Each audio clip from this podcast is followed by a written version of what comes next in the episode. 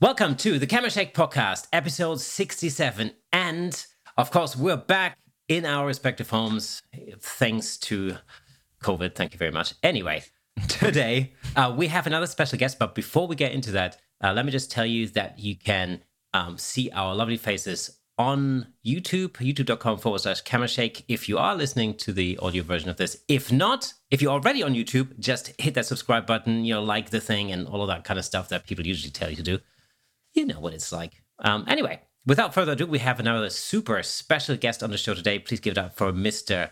Colby Brown, landscape, travel, and humanitarian photographer, photo educator, the founder of The Giving Lens, and the master of photographic storytelling. Colby, how are you? I'm doing great. Thank you for having me. I'm I'm excited to uh, to have this conversation. Excellent. Thank you so much, uh, so much for coming. Uh, we've explained this last week, but you know, we were meant to be together, Nick and me, in the same place, but you know, it's COVID, old... man. Th- things get weird. It, it yeah. is what it is, right? Exactly, exactly. Damn, How's it? Damn uh, UK for following the rules. yeah, yeah, damn us for following the rules. Yeah, so you know, this is you know we make we make the best out of it. That's that's how we get through this. You know, absolutely. How how are things over where you are? It's interesting. Um, I mean, we have the Delta variant going around a bit crazy, kind of like which mm. you guys are dealing with as well. Yeah. But I think most Americans these days are kind of fed up with you know listening to science and you know health advisors and things like that. So we're kind of like acting like it's nothing not a big deal. Um but i think there's kind of a rude awakening coming but i don't know. I guess we'll see what happens over the next month or two. But i don't know. It's, it's weird for me. I, I just got back from iceland. So i was in iceland for a month. And Iceland's one of the few countries I think, at least, that's kind of like handled COVID well. Like they shut down, they had contract tracing, like they did everything. They're a mm. small country, as I'm sure you guys know, um, so it was maybe easier for them to to combat. And so going there, re- vaccines are required to to enter the country. They just opened up, so I was able to be around everywhere without a mask, without worry, because everyone's been tested and PCR tests and all that stuff.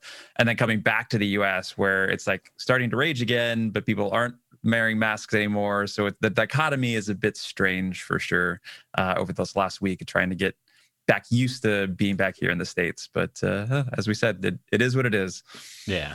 I was actually going to talk to you about this because my daughter um, is going on a school trip to Iceland mm. okay. uh, in February with her um, uh, geography class. And uh, that, it's been postponed from from from last year because obviously it didn't happen. Uh, but she's and it's I think it's supposed to be February, so she's really worried that she might not be able to go, obviously because of you know because of lockdowns and stuff. Um, what's your sort of sense? Do you think do you think that's going to be possible for her or not? I think it'll be possible. I mean, it, it, obviously, it's going to determine like what's happening this fall and winter to to how, how much we get a handle on this. Like right now, we're going through something we haven't gone through because we do have vaccinations out there, um, and right now, what's happening with the Delta variant is like kind of ravaging the unvaccinated. It's almost becoming a pandemic of those that haven't had the either opportunity or have chosen not to take the the vaccine. And so for places like Iceland, where last I checked, I think they're at like 95% of eligible vaccine um, wow. uh, constituents have taken it um, and are vaccinated. Um, how well they control the influx of tourism and whatnot, and how they require um, vaccines for people to enter. And I, I, I, think if a country can handle it, I think it's probably going to be Iceland. So I'd mm-hmm. say that there's a pretty decent chance. Um, but of course, as we've known, the COVID is uh, as as as as known to wreck plans for all of us over the last yeah. year. So um, I'd be optimistic, but definitely pay attention to what's going on. So, what did you have to do when you first traveled there? Did you have to do like PCR tests on the on uh, the US side and then in Iceland, in Iceland, or how did it how did it actually work? to leave the US, they don't care. Um, I don't need to show anything. Um, uh, it's not not a big deal. Um, at least they don't think it's a big deal here. Um, to enter Iceland when I entered, so I arrived on June 26, and that was just on, on July 1st. They had stopped the requirement for PCR tests in addition to showing that you're you have the vaccine. So I still had to get the nose swab on arrival and then wait 24 hours. And then once I mm-hmm. got approval, then I was able to move around. Um, before that, they initially had required people to take like a four or five day quarantine, uh, regardless, because they didn't have the rapid test at the time. Uh, but I was able to take the rapid test. Took 24 hours. I was good. And then four days later, um, anyone that entered, who, as soon as you show that you have the vaccine, you don't actually have to have the test. Mm-hmm. Now, to re-enter the U.S., that's a different story. No matter where I'm at in the world, I still have to get a PCR test within 72 hours. Technically, it's actually the the term is actually three days. So it's not hours to the hour. It's actually like if I fly out on Tuesday, I need to have a test by a Saturday um, based on that that three day hmm. window.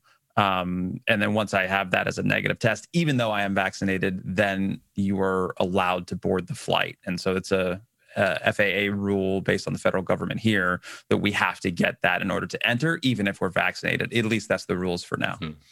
Mm. Cool. So, what was what it were like? you doing out in Iceland, Colby? What, were you uh, were you running a workshop? Yeah, so I had um, I was doing a couple things. I was running uh, a project for a marketing campaign for Dell, and as well as a small one for Western Digital. And then I had my first workshop in a year since wow. COVID hit, um, which was great. Everyone was wonderful. Again, it was great because of the requirement of vaccines, which I require on all my workshops anyway nowadays. Um, and it was it was it was a blast. And then I stuck around for an extra week afterwards. My wife and son came out. It's their second time actually visiting Iceland, so we rented a camper van. And I was able to show them more of the glaciers and of course the volcano that's going active uh, out there. So my my nine year old son was able to see you know active lava exploding out of the volcano and you know checking out geothermal pools and all sorts of fun stuff. So I ended up spending about I think it was 27 days um, in Iceland, which was a, a, nice break from from life back here in the states at least. Oh, so uh, yeah, it was, it, was, it was a lot of fun. I love Iceland. That's incredible. I mean, it's hmm. it's a place that it, it's it's ridiculous, right? It's, it's over here. People say, "Oh, I'd love to go to Iceland. I'd love to go to Ireland. I'd you know all those kind of places that are just really local to us over here over here in the UK." There's absolutely no excuse not not to have gone, but Iceland is one of those places I've never actually been to, and it's it, you know, you see photos, you see videos, and we've spoken to a number of people on this podcast who have um, been been over to Iceland, and there's nothing but good things to say about it. There's nothing negative about Iceland. It's just why haven't we been? Kay, why haven't we been? Tell me. Because it's too cold, man. it's just too cold. it's not. It's probably colder for you guys. It's actually not too bad. Uh, yeah. Too bad in Iceland, but uh, no. I mean, it's. Uh, you could say the same about a lot of you know people in the states as well. I mean, it's like this unique spot that is, of course, this you know amazement of of, of uh, you know geothermal uh, uniqueness around the world. It's one of the most active volcanic spots um, on the planet and it's just it's so diverse between its geology and kind of what you can see and experience there and the waterfalls and the glaciers. And it's like this perfect little spot that's between the us and europe. And so you know going to europe or going to the us you know vice versa and having a stopover in iceland's kind of what they've marketed over the last let's see i've been going there for 11 years now. Mm-hmm. um, and they've done a good job of, of giving people an excuse if you are making that longer trip to you know might as well stop for a couple days and that's usually how they get you. They they they tease you with a few day experience and then you want more and more and I think this this last trip was my 35th trip there over the last wow. 11 oh, years, which is quite ridiculous when I say it out loud. Um, but it just goes to show just how amazing the, the country truly is. I'm pretty sure you should have a uh, a second passport now. Yeah, I'm buying for it. I don't know. You know, depending on the last election was going here, I was going to opt for it. But uh, uh, for for now, at least, we're we're, we're good. They're going to give you the keys to the city soon. Yeah, hey, yeah. I'll take it, man. I, would not be upset about living in Iceland. Oh, for sure. Yeah, I mean, it looks beautiful. It's one of these things, of course, you know, from a photographic point of view, you know, well, we've, we've talked about it several times, Nick, haven't we? That, you know, we're sort of planning, we're sort of semi planning trips um, over the next couple of years. And, you know, I think it's, it's going to drain our bank accounts by the looks of it at this point. But yeah, it would definitely be great. Um, so, as it, I mean, uh, you know, obviously, uh, as a travel photographer, just generally, because that that's really what you do. Uh, for those people who don't know, um, I, I, think you know, COVID must have had a, major, major impact on on what you do over the last like year and a half, eighteen months. Yeah, yeah, absolutely. Um, well, it, it was interesting. You know, I I spent 2020, the beginning part of 2020, like a normal year, right? At least for me. Um, mm I, I, I, sent, I, I, spent New Year's Eve in Uganda trekking with silverback gorillas uh, with a few clients, and then from there I went to Norway and I was doing I taught a workshop um, uh, photographing the Northern Lights. I had a, did a video project for B&H there, video series. And then I was actually in Cuba right around March 10th to the 12th, right when the world shut down. Um, again, mm. with clients like in the middle of Cuba, being, being like, okay, well, you know, airplanes might uh, not be allowed back, so we should probably head back to the states. And from that moment forward, it was just it was no travel, um, and it was you know, it was a blessing and a curse. And uh, what I mean that is that I've been doing this for 15 years. You know, I, have worked for National Geographic. I own my own companies now, as we talked about the Giving Lens, Colby Brown mm. Photography. I travel on a normal year anywhere between five to seven months out of the year. Um, to be fair, to be honest, I was getting a little bit burned out, and mm. you know, uh, with the excessive travel and and um, being away from my family as much as I was. So COVID came for me personally at a very opportune time to kind of just take like a creative sabbatical and I spent most of last year while you know obviously it hurt financially to to lose as much revenue as I did um, to be able to spend that much time with my family and be home all the time um, and and to spend so much more time playing Legos with my my son or or spending more quality time with my wife. It was it was actually really nice. It was a beautiful silver lining. Hmm. um, and at the same time as I mentioned because I was hitting this kind of this this this this burnout um, or temporary burnout. I also had this like kind of creative wall. So like last year, while I did do a handful of projects because I kind of needed to to make a little extra income, I was mostly just kind of at arm's length. And so it wasn't until the vaccine started coming out and earlier this year that things really started kicking back into gear. And it was it's really great to be back here and to be re-energized and um, to be excited again about you know travel and and projects and expeditions and stuff that's going around. And of course obviously with the delta variant you know things are up in the air a little bit. Um, but it was nice to take the break. It was nice to spend time with the family. Um, it was a bit painful financially but you know it, we were able to survive and and and still do quite well. Um, and try to reinvent ourselves like a lot of photographers out there trying to figure out new ways in order to create new revenue streams or expand ones that we'd kind of neglected. Um, and so yeah I, I, you know I've been in the, I'm in the fortunate position where I wasn't directly affected by by COVID in my personal family, um, and outside of the small the the financial hit, um, it was a it was a fun opportunity for me to to to rekindle my excitement for the creative side of things, for photography, for travel in general, and as I mentioned, uh, to spend some great quality time with the family. So I, I yeah, I'm one of the lucky ones for sure. So spending, you know, you know, the last few years, you know, traveling for six or seven months of the year, and then having, you know, twelve to eighteen months kind of break from that, and doing all the things that you've been doing, you know, getting all that time at home is uh, a wonderful, you know, break for you and a wonderful relief. Do you think? I appreciate it's, it's going to be kind of slow moving for another few months at the very least, but do you think you'll spend less time traveling now going forward? Now you've kind of experienced that like kind of long term period at home. Yeah, I think. I mean, I don't know if the correct term is is is less travel, but I think more specific. Um, uh-huh. You know, to be more pointed in the projects I work on, to be more careful about selecting. You know, my calendar in terms of where I'm going and why, and and what I'm doing, and and you know the money that I'm making. Um, you know, it kind of, I guess I should say it reprioritizes things, right? Right. Um, I think there's going to be this natural, there's going to be a natural opening of the floodgates. And it's already kind of happened. So, like, again, I didn't travel from March 10th of last year until um, May of this year. And it kind of the floodgates just opened from there. I was doing projects in Costa Rica for some wildlife projects. And I was up in Alaska and then Vegas and then Iceland.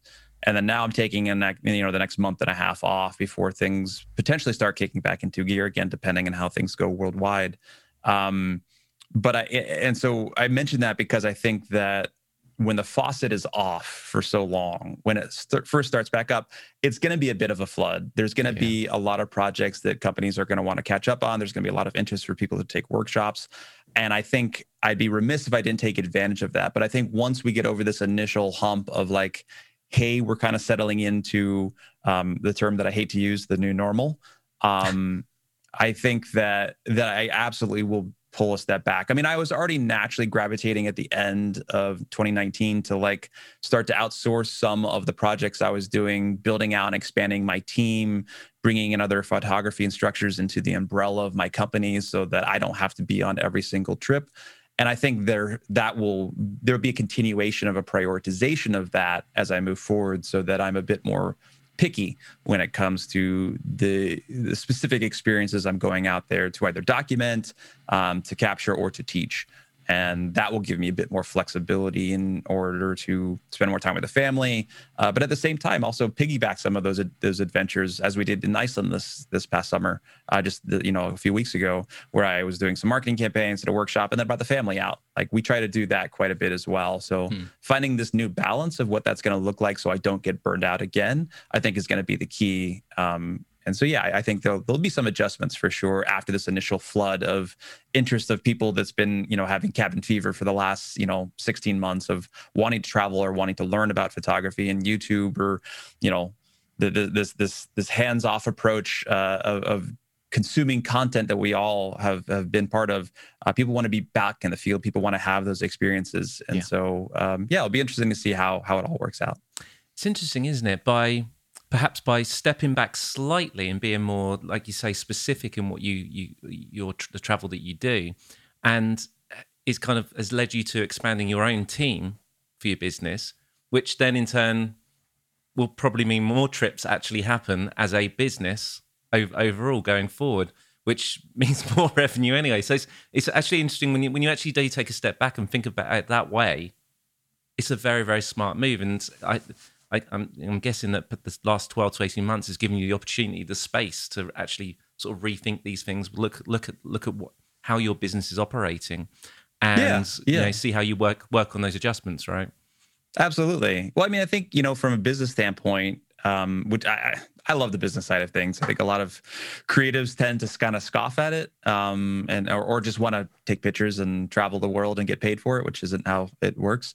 Um, but like the, from the business side of things, like I think there's a lot of opportunity there, and and I think a lot of photographers, um, a lot of creators, a lot of entrepreneurs don't always think about scalability, right? So. Mm-hmm. I've been very fortunate in my 15 year career um, to to make a very good living doing this between my different companies. And you know, when I start to look at the revenue streams that really bring in a lot of the the the the, the bulk of the the financial benefits for this, um, oftentimes a lot of those pieces have these kind of low ceilings like it's high reward high profitability but low ceilings in terms of scalability. Like i can only do so many workshops a year right? I can only have feet on the ground in so many locations. Um, even if i was single and nomadic let alone having you know a wife and son and family back here in uh, eastern us and so you know absolutely taking that break give me more opportunity to kind of think proactively about you know, where do I want to be in two years? Where do I want to be in five years? I still want to be traveling. I still want to be having these experiences. I still want to be focusing on, you know, humanitarian conservation efforts like I do with some of my my organizations. Uh, but at the same time, I want to be more present. I want to be a, you know, a more present husband and father. And um, so this has given me that space to kind of think more proactively about it. And I'm I'm excited to see kind of where it takes me and the challenges that are certainly going to come um, to to allowed those ideas to come to fruition. Um, but it's definitely, like I said, it's pre reprioritized things for me, which is um, which has helped. It, it, it's helped give me a sense of perspective that I had before, but didn't have the time to really think about. And yeah. uh, I, have I've certainly had that break, as we all have. Um, and now, uh, yeah, like I said, we'll see where it goes. I, I think there's so much good stuff in what you just said there that any anyone listening at the moment rewind the last sort of five or ten minutes and listen to that again. it, it it it will trigger a few little thoughts in your mind about your your your own business and how you go about about about looking at that because there's some nuggets of gold in there. I promise you. It's also it's also you know the the whole silver lining thing. Where sometimes you know when yeah. when you find yourself in a situation like this that at the beginning looks like a total shock to the system. You know, it's it's about sort of recalibrate, uh, re what's the word? Recalibrating. You know, and and uh, and then trying to kind of zone out of the negatives. You know, and yeah. Uh, and refocusing on the on the potential positives because I think it's really interesting. You know, having spoken to quite a lot of um, guests on the show over the last um, over the last year or so, it's really interesting to get people's perspective and to see how you know how as individuals you know we have dealt with you know with with the thing that's really affected all of us you know and uh, all all the positives that have come out of it. It's been it's been amazing to you know to witness actually over the last year you know? Absolutely. Well i think it's it's easy to go negative right? I mean it's it, Sure. ta- it takes less effort in a challenging situation like dealing with covid whether it's again financial or health or any of these other aspects to really kind of just either either go to the negative or like hone in and just like focus on it. And i think that you know once you break out of that it really opens up more opportunities. And i think that's kind of you know the mindset that i've always had like if we look back at like the 2008 2009 financial crisis like hmm. a similar situation happened. It was a very challenging financially for a lot of companies a lot of individuals a lot of entrepreneurs.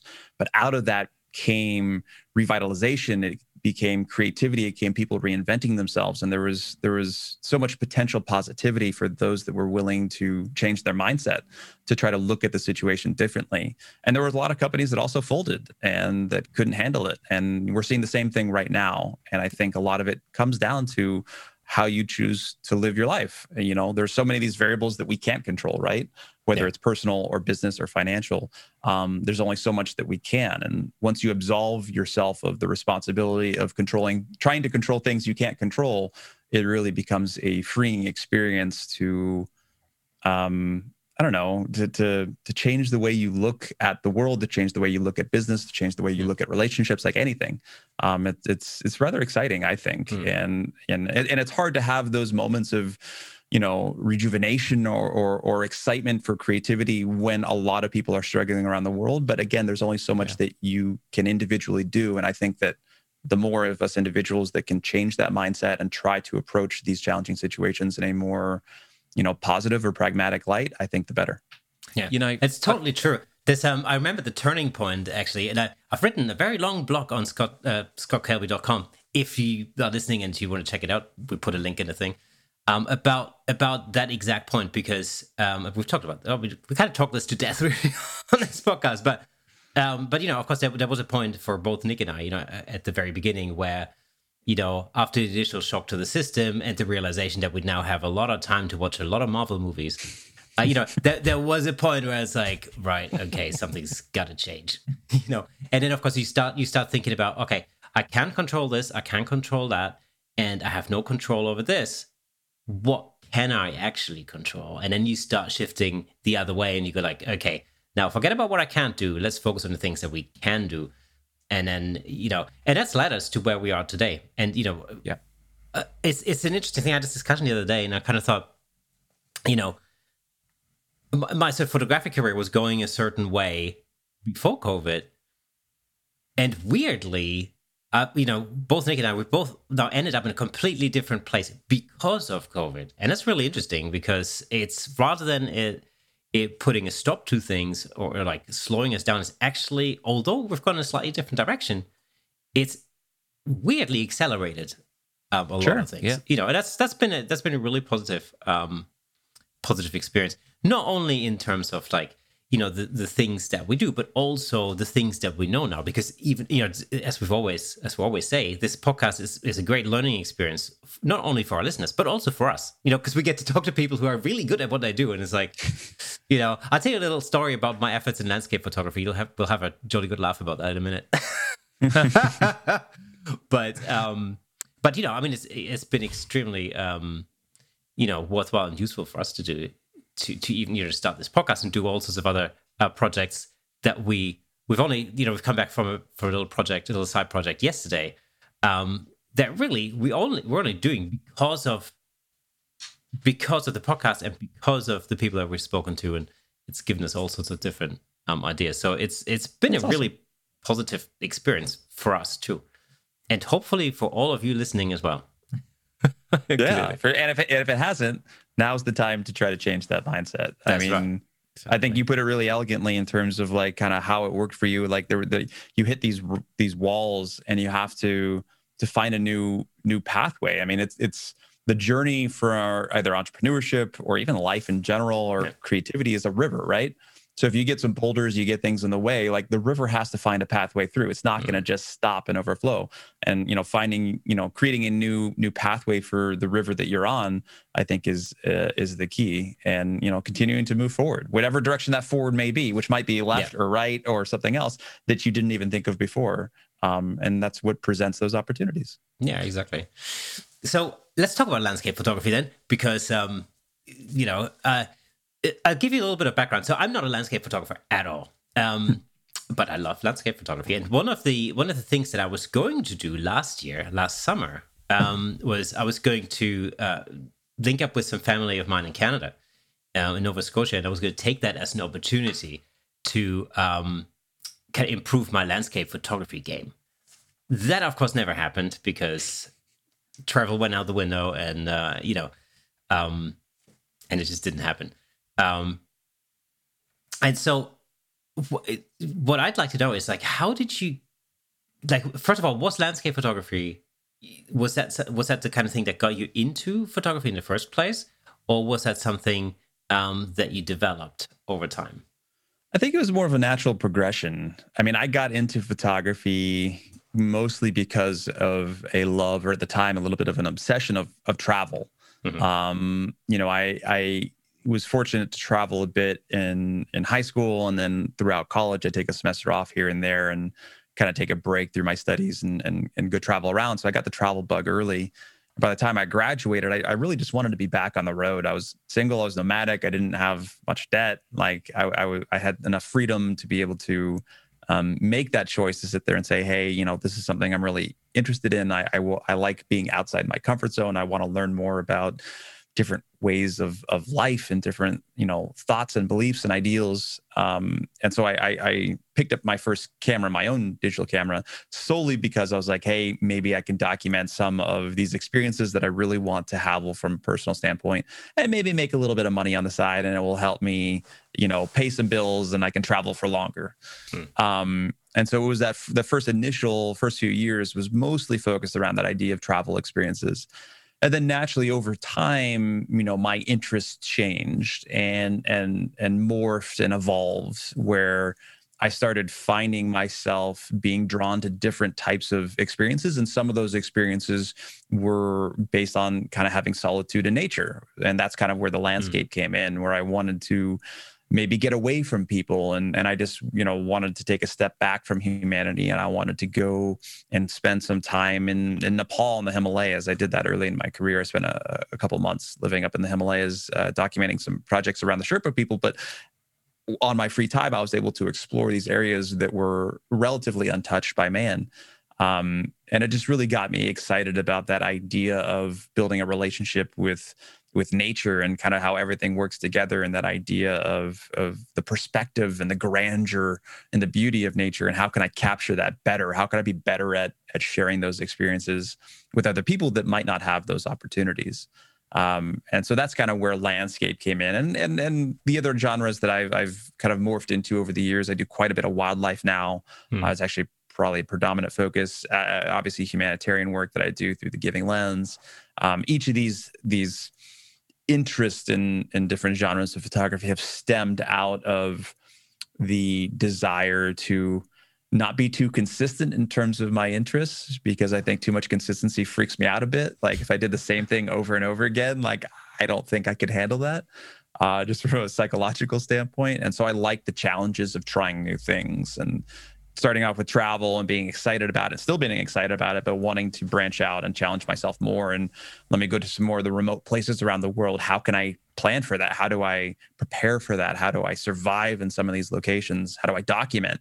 And then from there, it's like, oh, I'm in this cool location. Like there's a puma. How do I document that? How do you know? How do I track puma? How do I, uh, you know, go to some more of these remote places around the world or, or different places around the world to to photograph or document uh, endangered species or things like that. And same thing came, like I said, with humanitarian. It's like these, you know, these particular this particular cause, youth education programs or clean drinking water projects, women's vocational schools, you know, Syrian refugees coming into to Jordan because of what's happening in the Middle East. Like each of those have stemmed from this desire to challenge myself, to better myself from a individual standpoint, but also from a creative standpoint. And so there's been this natural progression over my career to constantly want to challenge myself and, and feel that I, I have more to learn and I have more to bring to the table. And and you know once that well drives up maybe I'll pick a different career. But for now it's uh, it's still quite exciting. And every day I'm trying to learn new things and get inspired by new individuals and um, yeah try and experiment with different types of photography.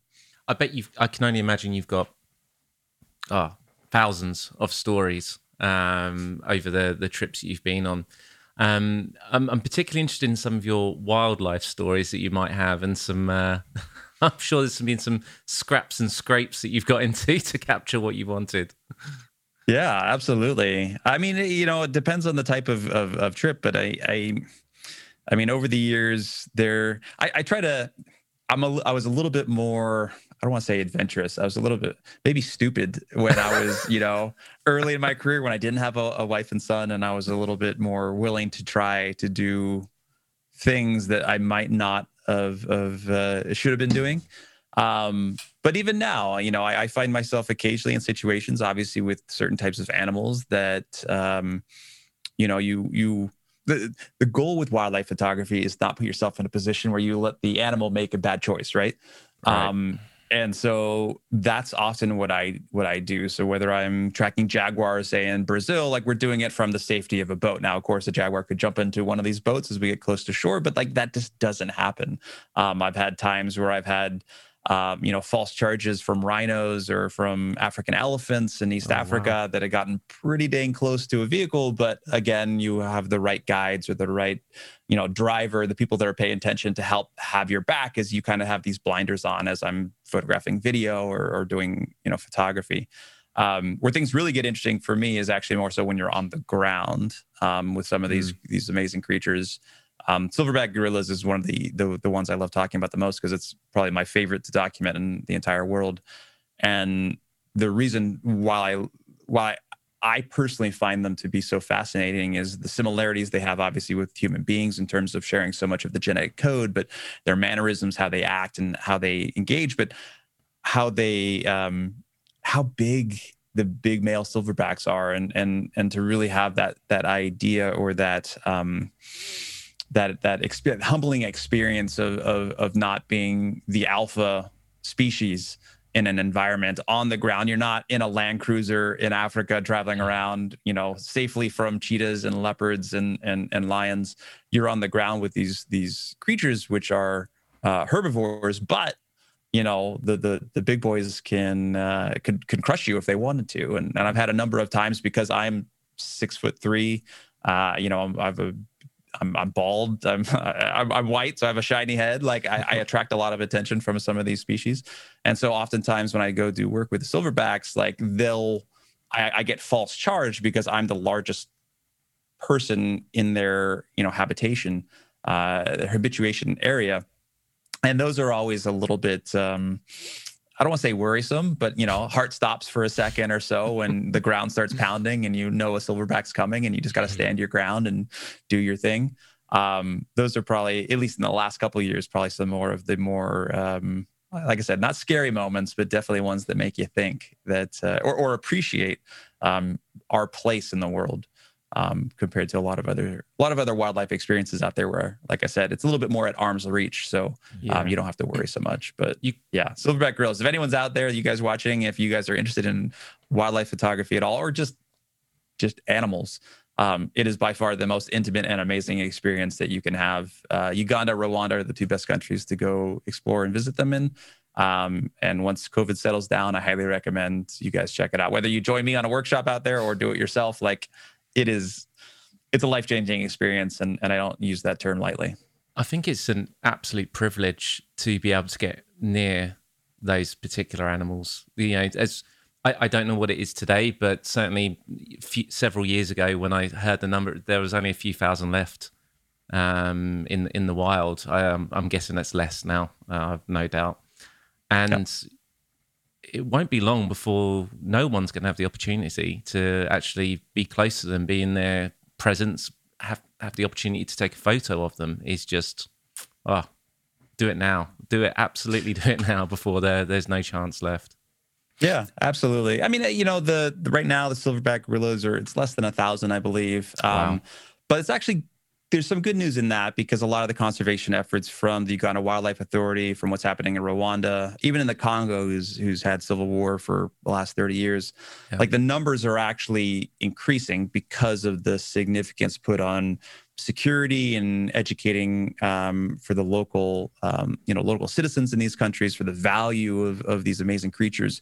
Um, and and we're we're seeing much less of what we used to see specifically when it comes to the silverback gorillas, where they were getting killed for poachers and stuff like that. Yeah. So there's some positivity happening that's come out from the amazing stories and experiences and, and people being able to to have those experiences document them and share them with other people out there to raise money and funds and all sorts of other great things.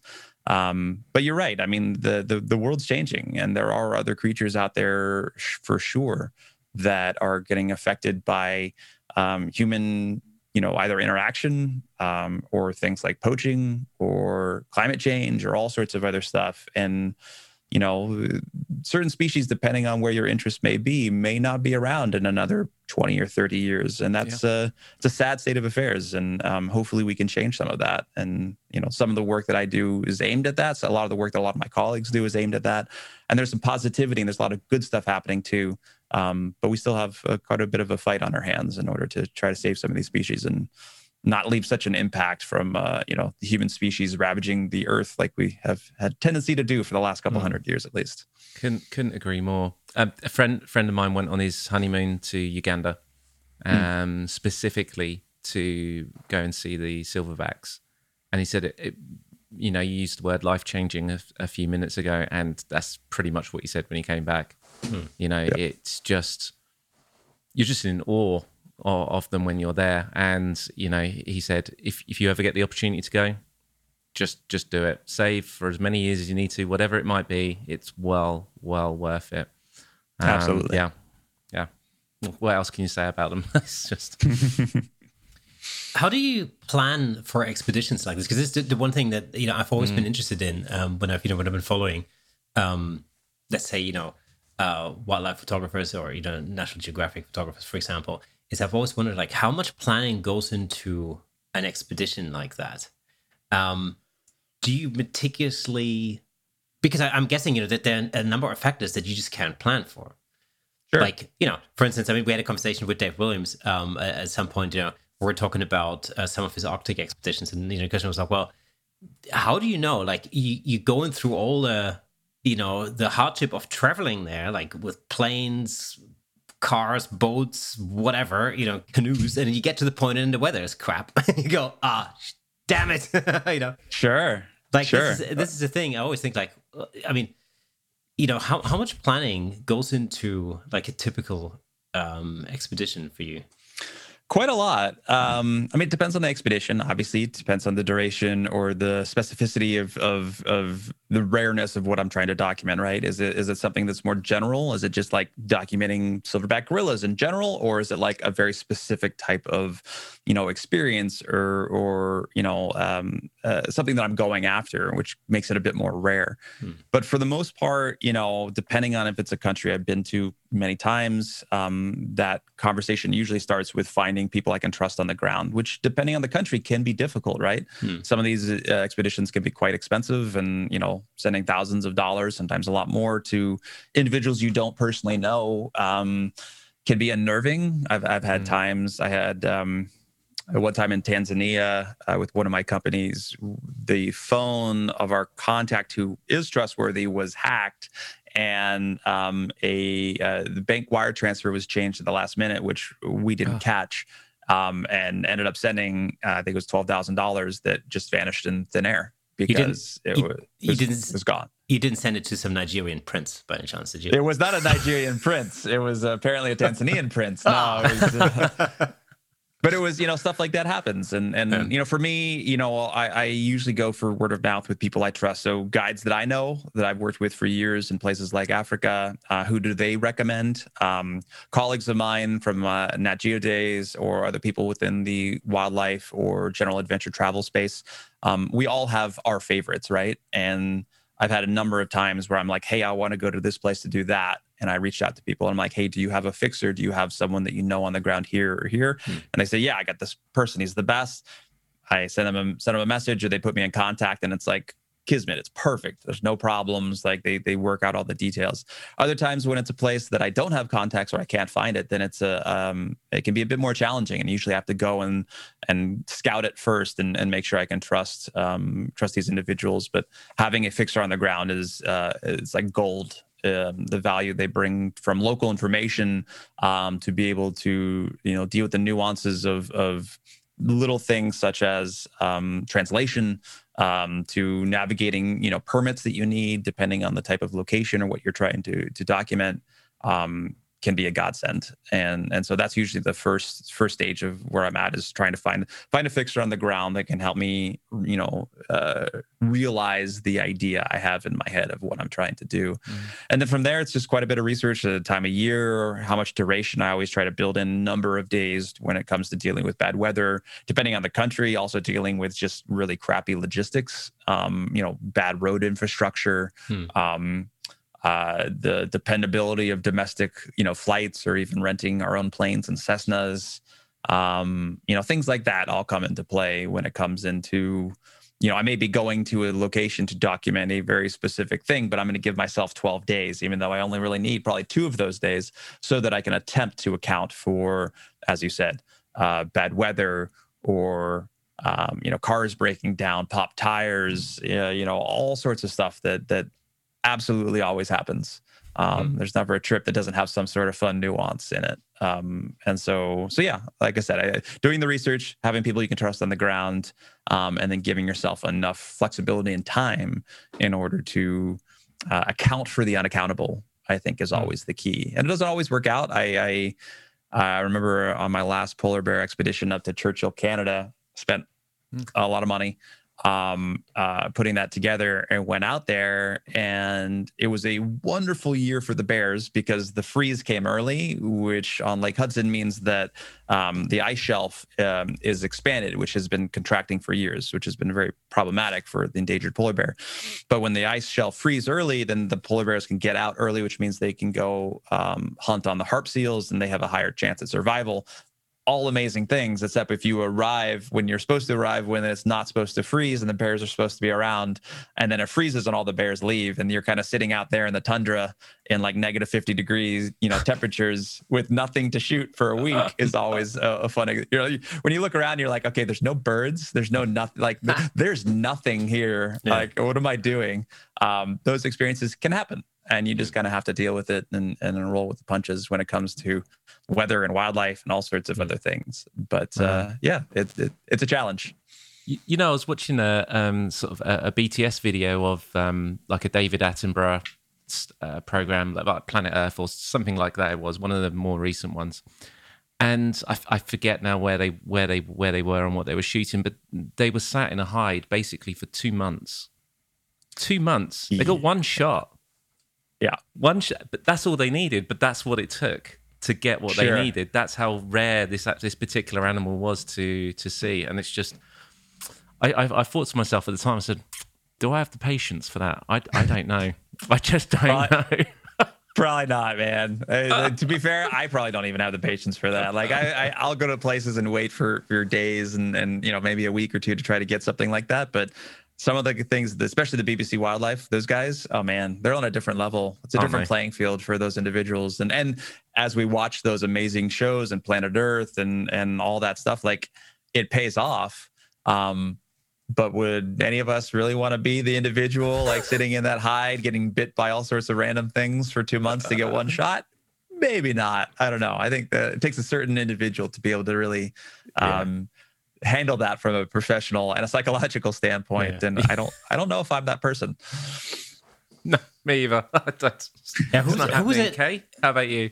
uh, I don't know. Do you remember when we spoke? To, we spoke to Moose Peterson, and you know we're talking about um, his, yeah. his wildlife photography, and um, you know we, we kind of came to the point where, where we asked like, you know, how how do you like what what kind of qualities do you need, you know, as a wildlife photographer? And he goes like, you know, uh, patience, I could sometimes I sit on a on a rock and I wait for nine hours for something to come out of a hole. I'm just really good yeah. at watching holes. it's like wow, okay. That's that's a t-shirt right there. right. Yeah. you know. Um, but yeah, I mean it's absolutely true. You know, and that's probably um, you know when I when I think about you know, when I think about myself as a as a human being and like about my sort of levels of patience, um, yeah, that's probably one of the reasons why I never got into, uh, or why I never really seriously got into landscape photography in the first place is because it does um, it does very often entail having to get yourself out of bed really early in the morning and then dragging your sorry self into some field,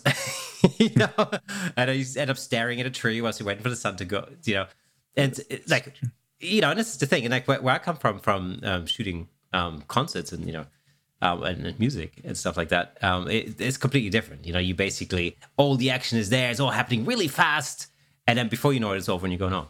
You know, so I have no problem staying up until four o'clock in the morning shooting a gig, but I find it very hard to get myself up at four o'clock in the morning to sit in some field. You know. Um, well, I, I, find it's like subjective patience too, because sure. you know if you play that, if, if, if you switch those roles, like an individual, like I've gone to Patagonia and waited five days for light to, you know, for for clouds to move and light to hit a mountain peak, and I have no problems doing that. But like staying up late at a loud concert, you know, even if it's a short or duration, I'm dealing with different other types of, you know, loud noises or other things mm-hmm. that I don't have patience for. Yeah. Um, I've kind of find that over the years as well because you know it definitely comes down to what you're willing to subject yourself to because what for some consider patience others are like oh i'm just waiting for this one epic amazing shot that's going to be totally worth it um, yeah. and and you're like i'm going to stay up late and get these great images and it doesn't take a lot of time and i love this you know the atmosphere of what's going on here um, i definitely feel that across across mm. the board um, which has been interesting for me as i mentioned before shooting a lot of different genres of photography when i first started getting into travel and landscape I was that same individual that was like wildlife photography. I'm not going to go sit in a tree and go wait for a bird for, yeah. you know, hours on end. Like who would do that? And then like fast forward 10 years, I'm like in the middle of Brazil, like waiting in the morning for that thing to happen. and like, yeah. you just never know. Yeah. Um, so yeah, I don't know. It, it, you're, you're 100% right. It's all about patience, but like I said, subjective patience for sure. It's also something I think that I feel like it changes over time. You know, I mean, now, you know, 10 years on, um, you know, I have a, a much a, you know a very different appreciation for like you know landscape or, wild, or wildlife photography and photographers. And you know i think about things very differently now than i did 10 years ago. I mean 10 years ago I was like no way i'm going to sit in the field. Screw that. You know? um, but you know now it's like i look at you know your photography and you know at uh, dave williams photography and i think like wow okay now i understand what it takes um to to to create these type of images. And you know um, it's like I'm much more in a frame of mind where I think like, well, that's what it takes. That's what it takes. You know, sure. Let's go do it. Well, I mean, it's yeah. It, it's interesting. I mean, bringing up that subject, um, you know, because I think social media, which has been very beneficial to my companies and myself, mm. it also creates this false sense of reality when it comes to a lot of the stuff yeah. that we see on Instagram, for example where you see these, you know, an image of uh, for wildlife uh, of you know a panther or a jaguar or a leopard or a silverback gorilla, and it's like, oh, this is extremely accessible, but you don't see all the stuff that goes into it, and and I think that's kind of one of the negative sides of of this consumption age we are in in in, in mm. photography where we're consuming all this stuff but we don't necessarily always understand the context of what it takes to to actually have those experiences um, and while they're still attainable, um, oftentimes they require a lot of effort or um, you know, sometimes a lot of sacrifice. I mean, I I don't share too many images of me, you know, laying on the floor in you know East Africa with malaria and feeling like crap and you know throwing up and and you know in, in a sketchy toilet and, and yeah. all that stuff. But like those are parts of the experiences that sometimes are required in order to get to some of these more ro- remote places and to, to, to photograph more challenging things. Um, and so it's always interesting, you know, just just this talking about that that small little segue into to understanding the significance of what goes behind a shot because we're we're so so used to seeing all these beautiful images and places like Instagram constantly um, that I think sometimes we we don't understand that context. Yeah, you're right. I mean, it's it's you know it's the same or it's very similar actually when it comes to like street photography, for example. Um, when sure. you look, you know, you look at an account and you see like you know hundreds and hundreds and hundreds of, of amazing images, and you kind of go it can't be that hard. I mean, it's like a thousand images on it. It can't be that difficult until you know until you actually speak to the person. You, you realize that you know they're out there four or five days a week. Yeah. You know, yep. really grinding and uh, and creating in order to create these images. You know, we this is a very interesting conversation we had um, with Nina Bosch Kling. You know, uh, when we talked to her about how she creates the images that she creates. You know, and uh, you know we were thinking like, well like she must be so good. She must go out and come back with a whole bunch of amazing keepers, you know. And there's Nick and me going into town, and we're like, you know, we're spending like eight hours, and we're like, oh, we only have one photo that's any good. What'd you like, get? uh, Nothing? We're, Nothing. we're just, we're just not like, you know, we're just not cut out for this. Um, until you realize that you know it's the same for everyone, and then Yeah. you know it's just the difference. The difference being Nick and me go out once in the blue moon, and then there are people who do this every day, All and the then just time. all the time, and just work, you know, work their ass off basically to create that kind of imagery. And that, it really, you know, it does it does uh, make you understand how difficult it really is to create Sure. that body of work. And this is the thing about Instagram in particular. I see this a lot, you know, uh, across different um, styles of photography. Is that you know you you're really looking at a body of work, and then once you look at it like or at, you know you look at it as a body of work, you understand how much time and effort and patience and work has actually gone into it. Because you can take any other art form, like take painting. You know, if you look at um, take any famous painter, you know, over the lifetime they create a, a body of work, but it does take a long time to Sure. create that body of work in the first place. And it's this, you know, I always find that it's given me like a totally new, completely different appreciation of what people go through to create that kind of imagery for sure. You know, and that's oh, I looked at your Instagram account. The first time I saw your Instagram account, I'm like, what the heck? Are these real? Do that? that's amazing. Um, but do, do you spend a lot of time curating um, your like Instagram account, your social media? How do you approach that in the first place? Not too much. You know, I, I you know, I've been very fortunate with social media. I started my first photography company, Colby Brown Photography, in 2006, like a year after like Zuckerberg launched Facebook, right? So I've been a part of most of the big launches.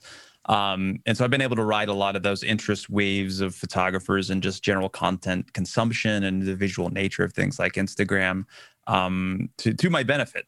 Um, and because of that, I've had quite a big uh, following and a, a good amount of engagement across multiple different platforms. Some that don't exist anymore, like Google Plus, uh, to some that are obviously still around, like um, like Instagram. And for the most part, I, I try to just post stuff that I'm interested in. You know, I same way I shoot. You know, I, I think think a lot of up and coming photographers are constantly trying to to reinvent themselves to adjust themselves to their audience, and and I I just mm. think that I find that problematic from a sustainability standpoint and from a a, a longevity standpoint of being able to constantly feel like you're a chameleon to be able to document how other people want to see your stuff rather than photograph what you like and what you enjoy and process it how you want to and then spend the time and the effort to find the audience that appreciates what you're doing Yeah. um, and so I've been, I, I've had the the fortune of the latter option um, to sit there and build the audience based around these kind of evolving interests. And so I don't have to spend a lot of time being like, what should I share next? And do I do this? Uh, you know, I, I do pay attention a bit to statistics and to sit there and say, okay, do I have a higher chance at sharing different times of the day? Um, I've started to break, you know, spread out like my posts like on Instagram, for example, to a couple times a week rather than every single day, just to kind of change things up and also not be tied to it so much. Um, but it's usually just that kind of superficial level looking at it and, and wanting to share work that I'm proud of, but not necessarily going to the nth degree to be like, how does everything look in my profile? Does every all the colors match? Like that's just that's not my style. I I, I see some Instagrammers out there and, and not to to to talk in a condescending way, but it's like you look at their profile and it's like it's the same color pattern, almost like the same preset for every single image. And like Right. There's something to that, I guess. You're you're putting your stamp on the world, and and maybe there's something pleasing to the eye that makes sense that you either have found to be successful or someone told you was successful. But for me, like every in every image is individual. Like the subject requires a specific approach to how I document it, to how I process it. So while there's some common threads throughout the, you know, how I I the overall feel and look and the aesthetic of my work, like every image also stands out on its own, or at least I feel that way. Um, and so I, I don't try to conform to those ideals rather than to play up to the choice of image and the choice of composition and exposure and post processing um, that emphasize that initial choice of, of the subject matter I'm trying to, to, to capture and then share it out there and, and push it out there. And so when you look at the feed that I have on things, something like Instagram, it's quite eclectic and it's a big mixture of different types of things. And some of them are processed very differently. And I don't know, I, I kind of enjoy that. I, I like that it speaks to the story that I'm trying to tell rather than just my story experiencing all these other things. Um, I don't think there's a wrong way to do it, but for me personally, I just I, I, I prefer that individualistic approach to letting the image hmm. tell the story rather than let me try to always tell the story through the prism of the color scheme I think is correct or something like that. I think I always find you know, always find it pr- uh, problematic when um, when people shoot for social media.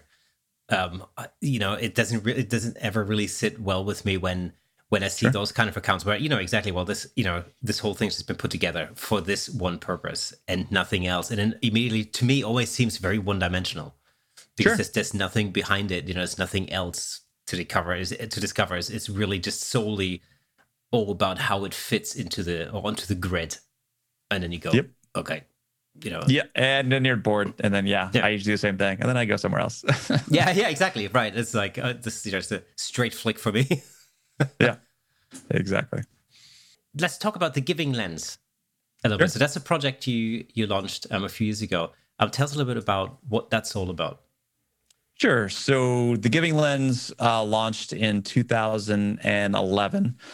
And essentially, the idea behind it was to create a almost like an advocacy organization that works with a variety of different um, uh, organizations, charitable um, entities, communities, families that are championing, you know, specific causes around the world, typically in developing countries. So, as I mentioned before, we do a lot of work with youth education programs. We've done projects with women's vocational schools in the Middle East.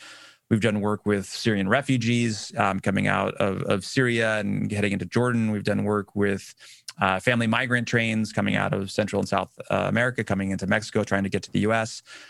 And what we do is we bring teams of photographers um, almost in a workshop like experience where we're teaching people how to be better photographers but at the same time their their goal or their their purpose is to help these communities or help these organizations fight for these very specific causes. So sometimes we are bringing donated camera gear and we're training an organization how to better document the projects that they're doing so they can raise more funds and they can be better about um, their own advocacy down the line. So it's a bit more sustainable and empowering. Um, sometimes we are documenting very specific projects so that we can help with fundraising. Um, it really depends on the needs of the organization and the challenges that are facing a specific community or a specific country and then the money that we raise for this workshop like experience from these these participants coming from all over the world then gets folded back into and a lot of that revenue stream comes right back to the communities so we donate uh, the vast majority of that money back to these organizations keep a little bit so that we can keep the gears running and so we can do more of these projects around the world. Um, and then it allows us to do more to raise more money to do more advocacy work to do more fundraisers um, and to ultimately help more people out there and so it's it's it's a pretty unique organization. Um, you know, I found kind of around those early days, especially when I was heavily into travel photography, that there was a handful of issues or nuances or things that just really bugged me about the whole travel photography or, or travel space. Um, one of those was the superficial nature of travel, right? We travel to these locations and we see a very small sliver of what it's actually like for these individuals or the people or the communities that we're we're documenting as we travel around. And that never really set right with me. I always kind of wanted to to get beneath the superficial nature and try to really talk to individuals and really break down the have those conversations those hard conversations sometimes.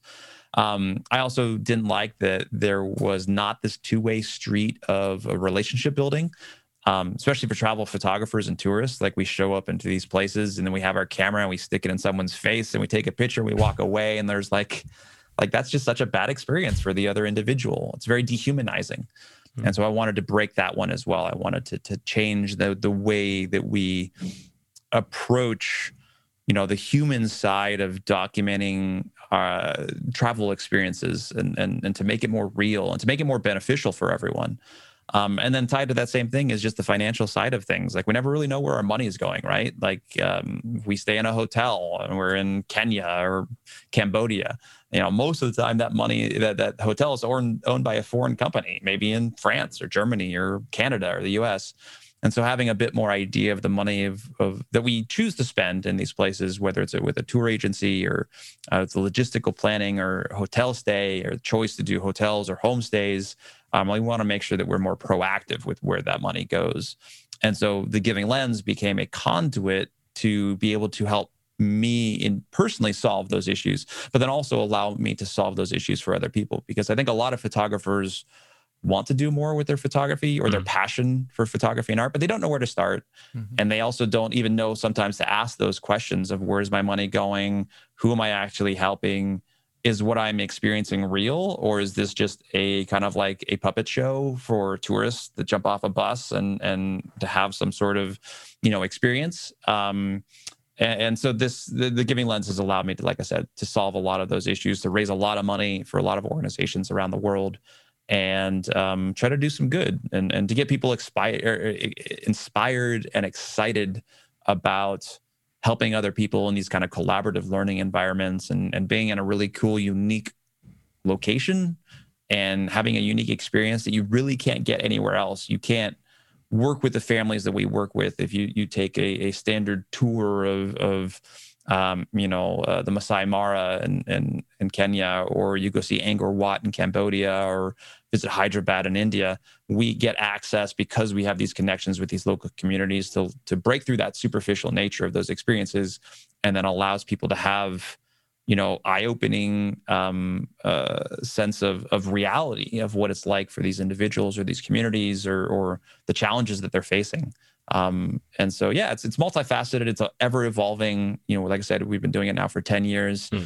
Uh, COVID's been uh, a bit of a hit because the vast majority of what we do is take people to countries. So yeah. we've been on hiatus as well for the last year, but we're gearing up for 2022 for a lot of great projects uh, around the world, revisiting some old ones, starting some new ones. Hmm. Um, it's exciting times for sure. But yeah, uh, like I said, Giving Lens is meant to to help people share their love of photography in a meaningful and tangible way that makes a difference for other individuals. Um, that we do all the legwork for you so that you get a chance to just focus on that experience and and um, helping people through your your love of photography. What an amazing, amazing thing to have been doing for 10 years and mm. fulfilling all at the same time. You know, helping and being fulfilled for yourself is just absolutely uh, mind blowing. I, um, I appreciate that. I couldn't agree more with you with regards to um, uh, uh, the superficial nature that you can see when you visit as a tourist or as a as as you say as a, as a travel photographer. And um, in in a previous life, I used to travel to. You mentioned Hyderabad there. Um, I used to travel to Hyderabad all the time um, for for work and uh, not photography related work, but just uh, office work. And at the time, I was, you know, the first couple of trips, you know, you just see all the usual kind of stuff, right? And you then you see the inside and outside of a you know multinational company's office. You know, you see nothing, right? Um, but once I got to know the people out there a lot better, I got invited by several colleagues to go to their homes and see what things were like there. They used to t- talk to me about what it was really like to live in Hyderabad, even in their, you know, for want of a better phrase, perhaps slightly higher status um, in in India and but they had obviously had lots of family and friends who weren't like that, and we to, we we went around and visited those those people too in you know all the poorer areas of Hyderabad and and Bangalore as well, and it's not until you see that side of things that you really appreciate the city or the country for what it is and the people who live in it and sure. it was really eye eye opening for me. And I hadn't I was I was in my twenties as well at the time, and you know, very inexperienced and um, naive. Um, is probably a better word um, to those type of things, but it, it totally changed the way I look at the world and how I look at people in general. And it is probably single handedly the one of the major experiences that ch- just changed my outlook on life. You know, and awesome. I yeah. is the the probably the best thing I've ever done was to travel to India on the number number of occasions that I did, and I would Absolutely. never change that. You're 100 percent right. I mean that that it's that type of experience that I think that I think a lot of people don't are are obviously fortunate to to experience it. It was it was a challenge for me early on, right? So when I 2006, I bought a one-way ticket to Southeast Asia. Like that's how I started my photography career. Like I just wanted to travel. Again, like I said, I was single, nomadic. Bought a one-way ticket, ended up living in Southeast Asia for years. And I remember coming back to the states in those early years and you know walking into a Walmart for the first time and just being like sick to my stomach, like seeing the amount of excess that I, you know, I was I was observing how much food we throw away, for example, in restaurants and stuff like that, and I got very bitter for those first few years because I was I, I wasn't taking into account that other people hadn't had those experiences. They don't necessarily know any better. It's not necessarily a a, a justification for ignorance, but but there's reality to it, right? And so, you know, that type of idea of how do we show that? How do we reveal the realities of what it's like for the vast majority of people that live on this planet to to to how they live, to the challenges to they face, to to what is reality? Um, is it was one of the driving forces, like I said, between the giving lens. And it's great to hear that you had a similar type of experience and and how that just kind of, like you said, opens up your eyes to the to the realities of of of you know maybe what you took for granted and you know what other people think happens and um and and and and that that that kind of plight that that journey of both for you self discovery but also for the kind of opening up your your your mind and of your heart to like mm-hmm. what mm-hmm. other people experience i think is great the more we do that as a species the better it is for everyone and um, all too often, I find that we we tend to segregate and separate rather than to feel like we're interconnected. And um, you know, I, I, I hope that changes over over time. But it's it's a little you know it's little changes at a time, individuals, right. and then you share that experience with other people, and hopefully that becomes viral in nature. Um, and and more people start to care. But it's it's those types of experiences that I think are vitally important. It's also, you know, on a human level, I agree totally with what you just said about you know segregating things and, and stuff like that you know, on, on a more human level. Like, for instance, um, I find that even even within, um, like even within Europe, for example, um, you know, I'm I'm sort of a, you know, I'm an immigrant where we are here in the UK because I'm not from the UK, and uh, you know, and so in in the past I've lived in a number of different countries. Um, and the one thing that that staggers me really always is how people, in general, um, obviously I'm generalizing, but how people very often focus on the differences you know when the, when the reality is is that it doesn't matter you know if you no matter whether you're german for example or british it's like you know we have like 99.9% of things in common there's really just like you know let it be 1% that's different and why are we focusing on that one little 1% but when oh, yeah. the you know when the reality is we're all having the same um, fears and you know and whatever you know we're all we're all concerned about our kids getting an education or you know or, you know having a job and all whatever it may be. But the fact is it, it's like we have so much so much in common. It's it, it staggers me every time when people talk about like you know how how this is different how that is different and i always think like well okay so the food in germany is different why didn't you embrace that for a while i mean you know mm-hmm. sure it's it's weird I, it's you know i've never understood that and i've i've lived i don't know how long have i been here like twenty five years or something. I don't know. it's, it's a, I, I don't get it. I mean, if you you know look back at history, like we we we as a species tend to have a tendency to do this. Sadly, you know what I mean. Like it's always like us versus them, our city, that city. You know, this ethnicity, that ethnicity. You know, my belief system, your belief system. You know, not even taking into account just religion, but like all sorts of other stuff. Like we're constantly looking to like ways to be like, I'm different than another person. I'm different than that person. As I think you said it right. Like we share so much in common and so mm. much of those same fears and idiosyncrasies and yeah. imperfections. Um, we should spend more time focusing on how we're interconnected and how we're, you know, all family in some sense and, and how we should look after each other. And, you know, like I said, there's positive stuff happening out there. Unfortunately, and like, you know, news and all sorts of other stuff tends to focus on all the horrible things that we tend to do to each other. Uh, there's a lot of good out there happening too, but I guess you have to you have to search a little bit more to find it. Absolutely. Apparently, that's not exciting news. You know. yeah. apparently. But you know, I it's it's it's, it's interesting. I read an interesting article uh, some months ago, and it was like something along the lines of, you know, uh, what would life have been like if uh, the pandemic had happened or COVID had happened in 2005? And it was like it was a really interesting thing because you kind of think like, oh, 2005, all right, yeah, the iPhone hadn't been invented yet. Uh, there was Yeah. no FaceTime, no social media. no Yep. social media. Yeah, like Skype uh, only did um, voice calls at the time. They hadn't even started doing video calls and stuff. What you really think about is like, oh man, this would have been a, a whole lot worse. Good God. Yeah. Full, full on or, lockdown. or, or or arguably better. Well, or arguably better, right? Yeah, it depends on, of course, yeah. But full on uh, lockdown. You've either got to talk to someone at home, or God forbid, um, or you got to read.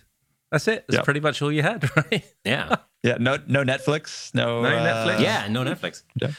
I was, like I remember actually. I remember around that about round about that time, I was living in a small cottage out in the out in the sticks, out in the, the English countryside. And um, although we had a broadband connection, this was of course broadband by like 2005 standards. And I remember iTunes had just started doing movies, so but with my connection, I had to basically set the download in the morning. So it'd be like me and my partner, we were like, okay, what movie shall we watch tonight? Okay, this movie. Okay, I'm gonna start the download, and then you start it in the morning, and then by evening, it would have You been. might have a movie. Yeah, it was like, and then of course, but not if it had stopped recording or stopped downloading like halfway Connection through. drops like- at ninety nine percent. Yeah.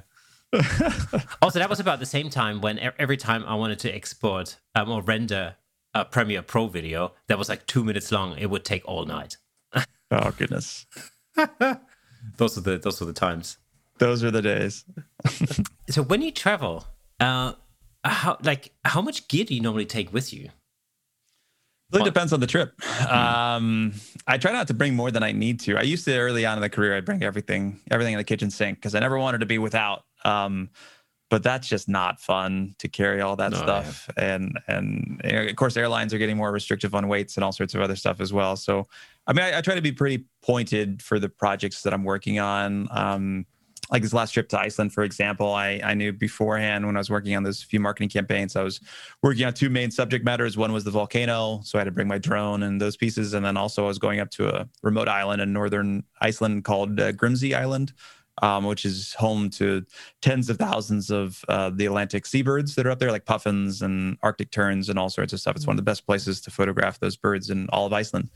Um, and so I bring I brought my my big wildlife telephoto lenses, um, and then um, for the rest of the trip I also had like maybe just like one or two wide angles um, to kind of counter match along with the, the the drone. So it was kind of minimalized the amount, the amount of gear I need to bring. Whereas before I might need to bring all my wildlife stuff and all my landscape stuff. And as I've shot in a mixture of genres, it just gets too cumbersome and, and weighs too much and whatnot. So um, it's it's easier for me when I do just landscape, like I'm just going to Patagonia or something like that. I'm just there to use you know mostly wide angle stuff, and then um, you know two bodies just in case, you know a wide angle lens, uh, mid range, and a, like a 7200, and like it's a small simple setup. Hmm. It's mostly the wildlife stuff that that throws a wrench into my plans these days because those big 400 and 600 you know millimeter prime you know Sony lenses are. Uh, they're lighter than they've always ever been, but they're still they're still big and bulky. Um, so it becomes problematic depending on where I'm going. Iceland's easy, but like if I fly to Africa and then I got to take a small domestic, you know, uh, puddle jumper to get to some remote place, like it becomes it becomes a challenging uh, aspect with with weight and stuff like that. So it it, it becomes a bit of uh, creative Tetris when it comes to packing, but also for weight planning as well uh, for those situations. Nah, you can yeah, just wear a jacket onto the plane. You can kind of attach them on the inside, you know. Okay. I, I a friend that was coming to help me film some of the the marketing pieces in Iceland. He had too much stuff, and um, he wanted to bring his 400 uh, 28 to to photograph the puffins as well. And so he brought it as a a, a, a third carry on, which you're not supposed to do. But he essentially called it his medical device, and it was in this like own little private case. And so they're like, "Oh, a medical device? Yeah, of course you can bring that on." And so he was able to get away with it. You can't you can't use that trick everywhere, but apparently some some places you can. Good to know. See, not just regular photography advice on this this podcast. No, absolutely. Tricks of the trade. Exactly. That's what we're getting here. How d- like I think one of the things that that is uh, well that people are interested in always because I sort of get these questions a lot is um is how uh, how a trip like that is financed. Do you get sponsors on board beforehand, or do you sort of lay out the money and then try and um, monetize the project so that you're making a return? How does that how does it actually work mechanically? Yeah, it depends. There's three gen- general main pathways, right, for any of these types of trips. Um, for trips that I'm doing marketing campaigns on, depending on the size of the campaign, sometimes I build into the contract where I get 50% of the contract up first. So if it's a $30,000 project, I'll ask for 15,000 upfront to cover those initial upfront expenses. Um, if it's a smaller campaign, then generally I just expense it out and then just get paid after the fact. Hmm. Um, and so that's kind of one way to, to do it. You're either expensing out beforehand or partially expensing out. You're doing a marketing campaign. Uh, the other way is if um, I am doing it more so freelance, where I'm just kind of have this idea of what I'm doing, and I either haven't had time or haven't been able to pitch or sell it to, to a company, um, or build it into a product or service that I offer myself.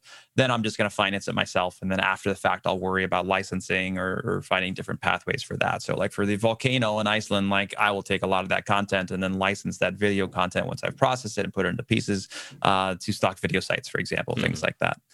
Um, and then the third is where it's one of my own product or services. That's where like I'm running a workshop, so I'm getting, you know, I, am making quite a bit of money from all the deposits coming in, but also when all the full full tuitions are due, which is usually three to four months before a workshop. So I already have all those funds to begin with, um, and then I'm able to oftentimes, like I said, piggyback off of those experiences where I was already teaching this workshop in Iceland uh, that got pushed back from 2020 and then weeks leading up to it, I was like, hey, this would be great for a few different projects. So let me reach out to, you know, Dell or Western Digital or Microsoft or Google or whoever it is I'm trying to pitch the idea and say, hey, I'm going to this amazing location. I have a small film crew. We can do some cool stuff. Like, do you have any needs or interest? Or sometimes I have a project in mind. And then I'll piggyback off of that to save myself additional expenses, spend an extra four or five days or a week, depending on the needs of the project. And then I'm making the profit from the workshop and then the marketing campaign, or sometimes it's the marketing campaign and then freelance stuff afterwards. Um, and every once in a while, I just don't want to deal with any of it. And then I just will pay all of it up front and uh, we'll just go and have fun and shoot what I want to shoot and then worry about making a living off of it afterwards. Uh, those are the easiest ones because then I don't have any responsibilities and I can kind of just relax and have a little bit more downtime.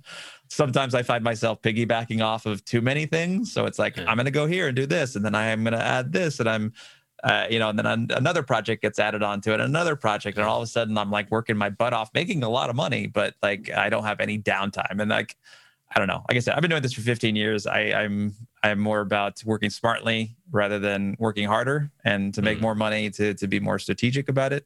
Um, and so I, I, try to refrain from those when I can avoid it, so that I I make sure that I'm uh, I'm not working a job that feels like a job. I'm I'm still enjoying myself, even if it's long hours, even if I'm, you know, freezing cold waiting for a volcano to erupt or or whatever's happening. I, I want to still hmm. be enjoying it. And if I if I'm working all the waking hours of the day, that's not so fun for me. Hmm. So I uh, I try to refrain from that, and I like say no to no to companies, uh, which is a, a, great experience to to have that luxury to say, yeah, eh, this is not going to work out. We'll do it another time.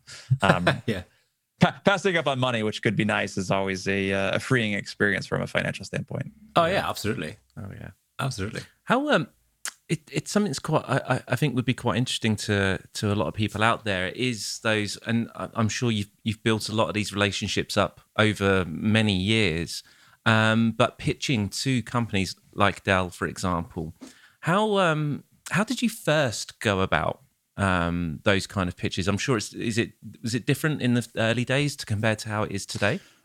A little bit, but not too much different. Um, I mean, it depends on the company, right? So okay. the bigger companies, the the the you know million billion dollar companies, the Sony's, the the Dells, like those guys are they have marketing departments, and they oftentimes they have social media departments that are wrapped into the marketing arm uh, of of their enterprise but the vast majority of like what they do or how they organize say social media or marketing campaigns is actually done through external third party marketing firms right yeah. so um, it's been quite advantageous for me over the years to be able to make these connections with a marketing firm that has multiple different clients and so um, maybe they'll reach out to me or I'll reach out to a uh, like the firm will reach out to me because they came across other work that I've done or I'll reach out to a company and say, "Hey, I want to do this project." And they're like, "Hey, that's great. We use this firm. You have to, co- you know, collaborate with them." And so I'd reach out to them and then do a project. And and and you know, I'm a big big proponent of uh, under promising, over delivering, especially on those initial you know relationship building projects. Um, and then they're happy with the results, and then that same marketing firm will have 30 other different companies they represent and they might have other opportunities down the line where i don't have to work or bid or do anything they're like hey we also have this project for hilton or we have this project for whoever and they'll just come to me with work which is great um, but in terms of how that initially starts um, oftentimes if it's a cold uh, pitch. And what I mean by cold pitches means that you don't have a relationship. So it's not like like people at Dell, like I text them and I'm like, hey, this is going to be a great idea. We should do something. Like that's a relationship that's built up. That's a, a, a hot a hot pitch because it's it's something that uh, it's a relationship that's been developed. But for the cold pitches, one of my favorite platforms to use is actually LinkedIn, and I think it's a platform, a social media platform that a lot of entrepreneurs um, negate or don't even think about. And mm. what LinkedIn does for me is that allows me to cut through the noise of, you know, saying you come across a company you want to work with and you pitch them on Instagram. Well, again, whoever is running the Instagram account, if the company is big enough, is not going to be the actual company you're pitching. It's going to be some other small marketing firm, and generally some person that is, you know, the uh, a, a entry level position handling a social media account, right? Um, so they're not the ones that control the purse strings. Where with LinkedIn, I can sit there and say, okay, who's the marketing manager or the project manager or the social media manager for Samsung North America or for uh, for Dell um, in the US or for Garmin or for whoever it is. And then um, through a paid account with LinkedIn, which costs a certain amount of dollars a month, um, you have the ability to send X number of these cold emails. I think they call them InMails um, where I then pitch this a very light pitch, very soft, um, uh, soft pitch of this is who I am, this is what I do, this is why I like what you're doing, and I'm interested in doing something. Um, and then see if I get a response. And then usually that will build the relationship from there. And that's something that a lot of people can do. And I think a lot of people don't do because they are too afraid of rejection, or maybe they yeah. uh, spend too much time pitching companies on Instagram which aren't even actually, like I said, talking to the companies or talking to someone that cares or, or knows, you know, uh, decides who does campaigns, um, things like that. I think so often when it comes to um, marketing, it's really about networking. It's about talking to the right people at the right time, and I think that plays a, a quite a big role. Yeah. Um, another small little tidbit, just a tip for you guys that are watching or listening is that it really pays dividends to understand the um, the fiscal calendar of the companies you're working with, especially the bigger companies. Um, little companies, companies, it doesn't matter as much, but the big companies, it's huge. And what I mean by that is that if you pitch a great idea to a company in the middle of their fiscal quarter, oftentimes they have already expensed all of their income, um, their their budget for that fiscal quarter. But if you understand where their fiscal quarter ends and when they begin, uh, those are the two best times for me to pitch either at the very end, which means that a company or a department has um, income they have to spend before the fiscal quarter ends, or they won't get that same amount or more the next fiscal quarter. Um, then they're eager to, to, to say yes, since they have to expense the money or the very beginning, that means the next fiscal quarter has started, which means that they now have a, a, larger budget to work with. And so knowing those fiscal quarters, having them in my calendars for each of the big companies I work with gives me a much better idea of when to pitch companies' ideas, not just coming up with a great idea, because timing is also quite imperative, um, almost as imperative as talking to the right people when it comes to doing those types of projects or, or trying to dip your toes into the marketing space of, um, you know, photography or, or video work. God, that was another one of those moments that you should go and rewind and rewatch there. Wow, that is just some cracking information and, and tips there. Just absolutely cracking. Um, what? So when when you are going for those, uh, in particular those cold pitches um, to to companies, are are you, or do you typically just go down the, the straight kind of, uh, you know, just call it an email for now kind of route, but f- perhaps through LinkedIn, uh, or or do you have a a um, um, kind of a you know a PDF, let's say, of something you're you're actually pitching? Do you go that kind of extra mile, something um, to send them? I, am struggling to think of the word that I want to use for it right now, but it's yeah. The, I think the correct term, for at least for the industry, is pitch deck. Um, and so, yeah, I mean that. So that's typically stage two. So the problem okay. with cold the problem with cold emails is that you have to assume that other people are smart enough to trying to be doing the same thing, right? So if I'm pitching a a social media manager or a marketing manager for a company, I had to assume they're getting a bunch of other emails from other people doing similar things. And the reason I have to take that into account is because if you send, it's like it's like applying for a job, right? And having a resume that's like 15 pages long compared to having something like a cover letter that gives you a summation of exactly who you are and what you're doing you don't want to give someone you don't know or don't have a relationship too much stuff to chew on because they're busy. They have other things to do. They're probably looking at other pitches or other ideas, um, or they have other time constraints. And so, for that first initial email, is really just a meet and greet. It is a hi, so and so. My name is Colby Brown this is who I am. I've been in the industry for this long. I've worked for National Geographic and these other companies. I have a really, you know, solid social media following with X number of you know, whatever it is. Um, I came across you releasing X number of, you know, X projects. Um, I think this is very fascinating for, uh, you know, A, B, and C reasons. Um, I you know, personally, I do a lot of traveling around the world to very exotic and beautiful locations. There might be some synergistic opportunities for me, for us to work together uh, to help promote some of the amazing products and services that you guys are offering. I've already, you know, sometimes if it's a company that I already own their own products that I purchased with my own money, I'll eh, include that in there. Like I'm letting them know who I am, what I have to offer, why I'm interested, and an inkling of what I want to do you know, if you are interested, you know, let's have a conversation about that. And if they respond, which often they do now, but early in my career they didn't as often, um, then that next step, they're like, yeah, this sounds great. What did you have in mind? And then I'll put together a professional, more polished pitch deck using things like canva.com or something like that, which are really easy for people that aren't into graphic design to put together a, a, a, proper plan, an idea that I want to pitch, including budgets and all sorts of other stuff. But it's very presumptuous to think that um, A, they want to work with you from the beginning, and, and B, that they're going to look through everything you send them on that first initial email. Um, and so I try to keep, like I said, keep it short and sweet, couple sentences, maybe two paragraphs max for that first initial cold email, and then go from there. And like I said early on, for you guys that are listening, expect uh, rejection, or at least the worst than rejection, is silence. Um, don't take it personally. Business is not personal. Um, that's another tip for you guys. Uh, separate your own personal anxieties with the whole business side of things. Um, but just keep plugging away. And, and when you do get success and someone reaches back out and said, this is interesting, then, you know, work on putting together, you know, pitch decks. You can do research on Google, how to put together a pitch deck or what's, what's important in it.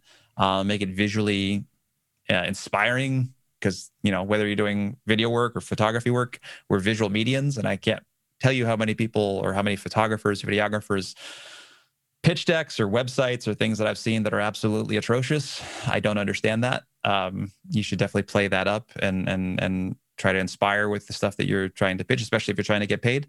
Um, but yeah that that generally like i said long-winded answer that comes down to the second phase of things um, rather than um, setting too much information up first and getting a bit too uh, presumptuous that you're going to get hired for the job before you even apply for it.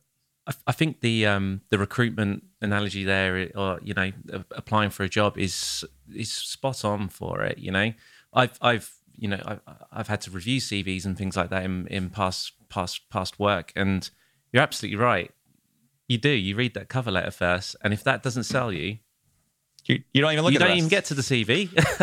you know, it never gets that far necessarily. Um, but if it does, ah, that's great. Move on to the next stage. That might be, you know, in typical recruitment, that'd be a phone screen. Then you move on to yeah. a face-to-face interview, and then you're kind of on. It's exactly the same kind of idea there. And if you can use that as an analogy to get your head around why you do these type of things, that that, that that's gold. You'll love it. That's great. Thank you for sharing that. It's, Absolutely. Well, I think I think whether it's stuff like that or even other nuances within business, I think creatives have a tendency to overcomplicate things. Like yeah. the core fundamentals of business mm. really haven't changed in the last couple hundred years. There's new technologies, there's new things that make certain things or communication or our ability to create easier. But those core fundamentals are not overly complicated. And I think that where a lot of creatives struggle is, as I mentioned before, they either automatically look at the business side of things in this negative light, or they overcomplicate it because they take everything personally. And I think that again is is a, a trying to figure out how to compartmentalize and separate those out allows you to at least have the opportunity to think more logically um, and break down as we just you know as, as you just um, uh, mentioned about what I was talking about with the resume stuff. Like that's logical sense, right? If I'm reaching out to a company, I don't want to you know, throw up all over them with all the stuff that I want to do because they're not going to pay attention. Like in your in a logical mind, that makes sense. But if you're overly excited and you're like, I deserve this and all this is going to happen, like you might send them a, you know, five chapter, you know, email about, you know, what you want to do and why you're great and all these other things. Like we're, we're not entitled to anything. I think that's a big challenge with yeah. the, the current state of photography is that you think just because you have talent or you can take good images or video that you deserve either accolades or likes or shares or to be hired for jobs. And that's not necessarily how it works. Um, you also have to have the, you know, business acumen and you have to, you have to be able to negotiate and have relationships and, and, and develop those over time. And the business side of things is logical. It's, it's, it's analytical um, hmm. and there's ways to be creative within that but um, I, I, I, at least I personally have found separating the uh, the personal attachment to uh, what I feel is my uh, my my skills or the quality of my work early on in my career has been a blessing um, that has allowed me to sidestep all the what I consider high school drama from uh, that that phase of of this type of work and and to to not take it personally when I get rejected early on, or or when I you know didn't get a job, or when so things didn't do great on social media. Like it just takes time, um, and and having that right mindset, I think, helps us think logically about how the business side of things work. Hmm, which, like yeah. I said, just really hasn't changed over the millennia. Yeah, yeah. The totally. rejection thing is a it does it is definitely a thing. I mean, I think both Nick and me, you know, I used to be a session musician for like 25 years before before I even you know started uh, in professional photography as such and you really get used to rejection really quickly in the music industry and it's you know it's just it's basically the that's the status quo and you just um you know perseverance is the other thing that you know perseverance and follow-up as i always say is you know is sure. extremely important the amount of times that things have come out of um, follow-ups for example where the initial response was no response you know yeah. and then like you know a few weeks later you just you follow up and you go like hey um you know, I was just wondering, you know, whether you had a, had time to think about this, blah blah. You know, you copy the old, the previous email in, and um, and very often I find that that then, you know, conjures up a response, um, and and sometimes sure. a positive response, which is great. Yeah, you know. Yeah, absolutely. And and if you if you think about that again from a logical standpoint, it's like, or or from an emotional standpoint, like I send this out to someone, they don't send back. What's wrong with me? Yeah. What's wrong with my work? I'm doubting everything. I'm never going to follow back up. When in reality, that person's busy. Maybe they wanted to, or they didn't, or they forgot, or they didn't see your email, or whatever it sure. is. You provide that extra opportunity to kind of follow up and restart the conversation. Um, you don't want to be like that psychotic, you know, uh, you know, significant ex, where like two days day. later you're like, dude, what's your problem, man? Why yeah. don't you like my work? Why yeah, don't you exactly. hire me? And then like what's three days later, you? like, I'm sorry, I was drinking. Like it just doesn't work out. But no, I, you're 100 percent right. I mean, it, the, the the networking side is is huge. It's, like I said, it's about who you know know and it's about timing and, yeah. and being able to follow up and having those interesting conversations and including you know with people that you've had success with right? So a company that i've worked with um, again like dell's a great example. Like i work with them multiple times throughout the year. Like maybe six months will go by and and i've been busy and they've been busy. Like i'll just shoot an email and say hey just checking in. How you guys doing? You know you guys got so many great stuff coming out? Like you're giving a reason to be present in the conversation. Yeah, yeah. Those are positive forms of communication um, that I think can be very advantageous and and is is is key on that whole networking side of the the business side Absolutely. of photography. It's very easy to forget that you know, especially with emails and everything. Of course, you know we're in a time where a lot of it is like is is written communication, as in like emails, uh, social media, you know, messaging, whatever. But it's, it's sometimes it's easy to forget that at the other end there's still a human being there and everything yep. that applies to uh, you know human to human conversation still applies. It's just the delivery format is different. So you know, it's once once you kind of once you sort of remove yourself from the initial kind of emotional response and you kind of realize that that's actually what's going on, it's much easier to then go, okay, well, you know, maybe they didn't have any time to to email me back. I'm just going to shoot them another email. You know, I mean, it's easy then. It's just like you know, texting. I don't know, sometimes I text my wife and I don't get a response because she's actually driving and she can't text back. yeah, you're not getting a divorce just because she doesn't no. respond back, right? Yeah, exactly, yeah, right. I mean, you know, that's the thing. I mean, that's a typical situation. You send a text, you know, I send a text to my wife. She's in the car, she's driving. Clearly, she can't text back. You know, an hour later, she's arrived at the superstore, done all the shopping. Like two hours later, she would have just forgotten the fact that there was, uh, you know, I mean, that's just normal and that's just life and that's just how things go. And so, you know, follow ups. It's, it's if you're the one if you're the one instigating something, if you're the one sending that pitch, you're the one with the emotional attachment to that action. Yep. Not the person receiving it. They yeah, are they have no in any way, attachment. You know? yeah.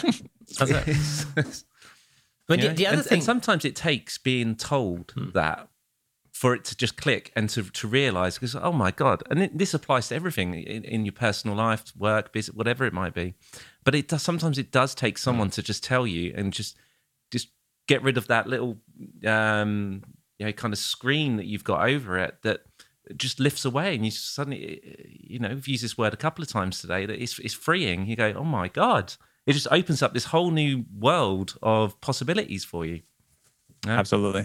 And of course, it's yeah. difficult for any creative, I think, to yeah. um, to separate themselves from their art. You know, no matter whether it's like music or, or photography or whatever it may be, um, because you invest so much of yourself into it. And of course, if somebody rejects it or, like you said, even worse, doesn't respond at all, it's easy to take that as a reflection on on yourself. Are you? Yeah. Yeah. Yeah. Hundred percent. Yeah. No. I, I. Yeah. I. I. Hundred percent agree. And and it's.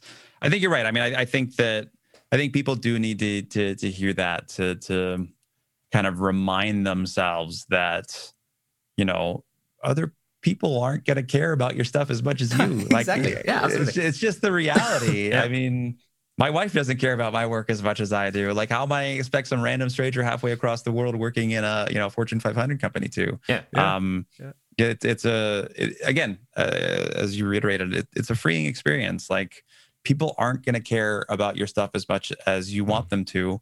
And part of your job, especially if you're trying to do this from a financial standpoint, mm. is educating people on the value you bring to the table. Yeah, absolutely. And if you just assume that people understand or appreciate your value, that's what we call entitlement. And you are not entitled to get any job. You are not entitled to get accolades. You're not entitled for people to love your stuff. Sometimes it requires that extra work through the right channels to be able to educate people mm-hmm. through these opportunities to be like this is why you should hire me and this is why it's good and i'm not taking it personally that i have to explain it to you um, but in order to have that conversation you have to kind of separate your ego out of it yeah. and for some photographers strangely um, that's a challenge I, I i don't get it because if you think about it, like we're probably past the stage of having like another Annie Leibovitz, certainly having another Ansel Adams. Yeah. Like 20 years from now, 30 years from now, 40 years from now, like whenever I'm dead, like people probably are never going to remember my name in terms of the photo industry. And I'm okay mm. with that. Like I, we, we, we have to sep- we, we have to be okay with that notion that, um, that, that that we we don't have those types of people. The industry is different than it was 50 years ago, 30 years ago, 40 years ago. Um, and and like I said, again, that's freeing. It's freeing not to have the ego tied to it. It's freeing just to do this because I love it, not because yeah. I need someone else to tell me that I'm good at it. Um, there, there, there's lots of benefits to having that type of mindset.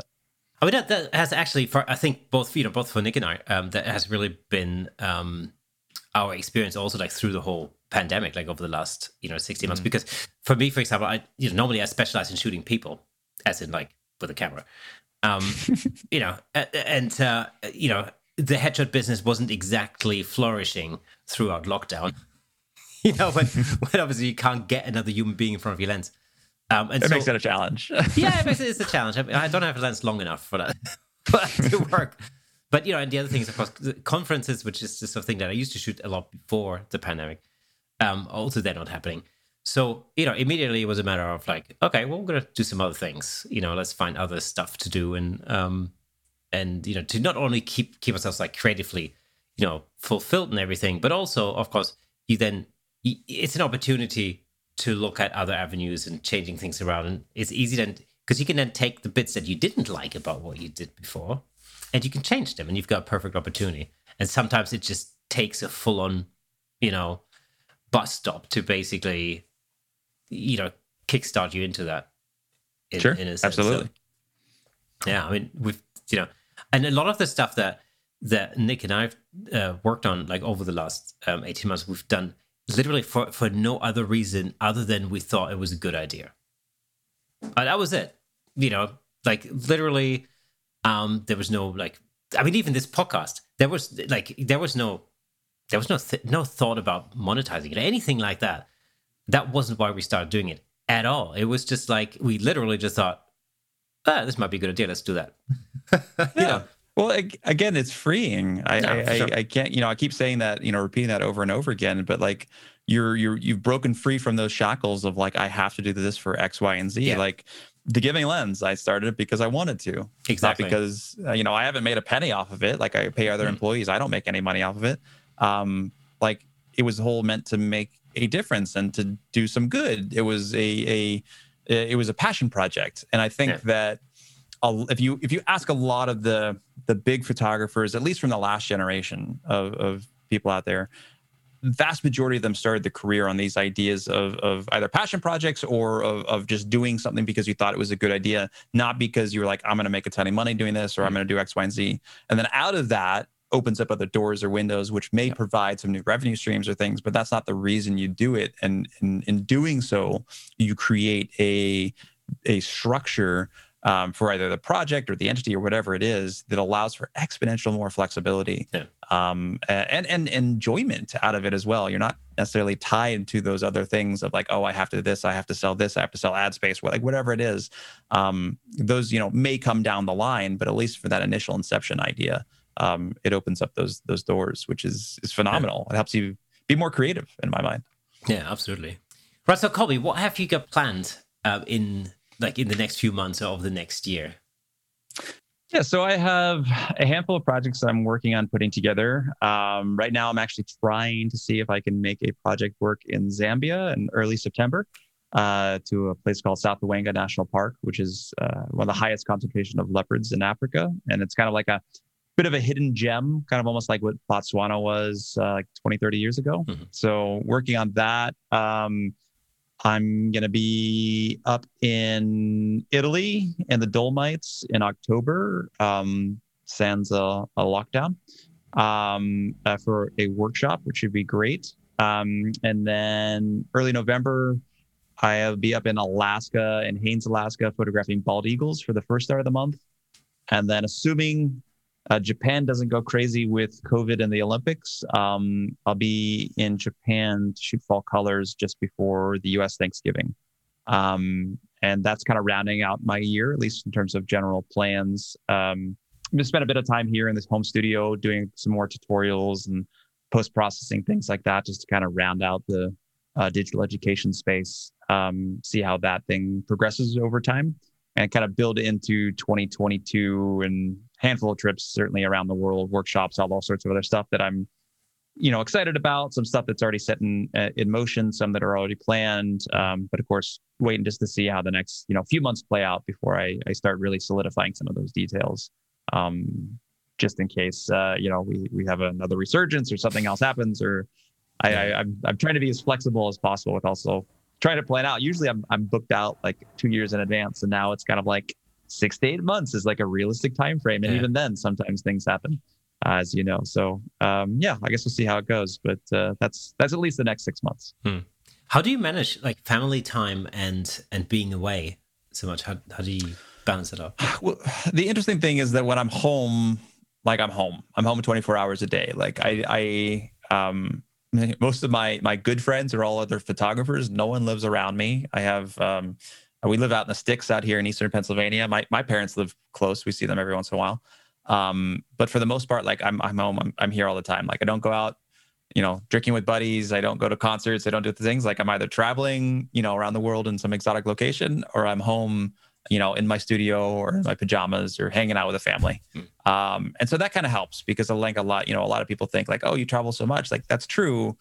But for people that have a standard, you know, eight to five or nine to five job, like you're gone for the vast majority of the day, uh, especially if you have kids and like you're seeing them for a few hours, um, but it's not the same thing. And so, like, we homeschool our son here mm. in the US um, because because we live remotely. So my son learns from school, uh, is takes school here at home. Uh, my wife is his teacher. Um, and so we're we're constantly doing stuff together. And so I think that helps. Um, as I mentioned before, they also piggyback off of some of the projects I work on around the world. So they just came to Iceland. I've taken them to the Caribbean a number of times in Central and South America. I think maybe Africa. I'll do another year or two, depending how things work out. But constantly trying to show the world, uh, you know, my son the world a bit, a bit more, and let that be a bit of his educational classrooms as well. And that gives us more opportunity to spend time together in some cool, pretty amazing experiences that a lot of other people don't have the opportunity to have. Um, and so we make it work. Um, but yeah, it's it's a challenge. You know, the on a given year, four to six months out of the year, my my wife is kind of like a single mom, um, and so it takes you know having that that support and that understanding from your significant other uh, makes a huge difference. Um, and I was very honest from the beginning, from our first date, uh, mm-hmm. which was what 12 years ago, 13 years ago now, exactly who I was, what I'd plan on doing, what I was doing. You know, I, I laid it all out on the table from the very beginning, uh, which I think definitely helped because a lot of relationships before then failed because maybe I didn't do that, or probably for many different reasons. Um, but uh, you know, when you're away like that, like it's like you know having a family member in the army or in a you know any mm-hmm. other job that travels quite a bit. Um, it requires you know resilience, communication, and openness, and understanding and support um, and spending as much time as you guys can together when you're together. And I think that's key, um, and, and something that we've we've continued to work on over the years. Um, as my companies have grown, you know, I used to have a bad habit of constantly being on my phone, like not on the phone, but like responding to emails and doing all sorts of other stuff, like 24 hours a day.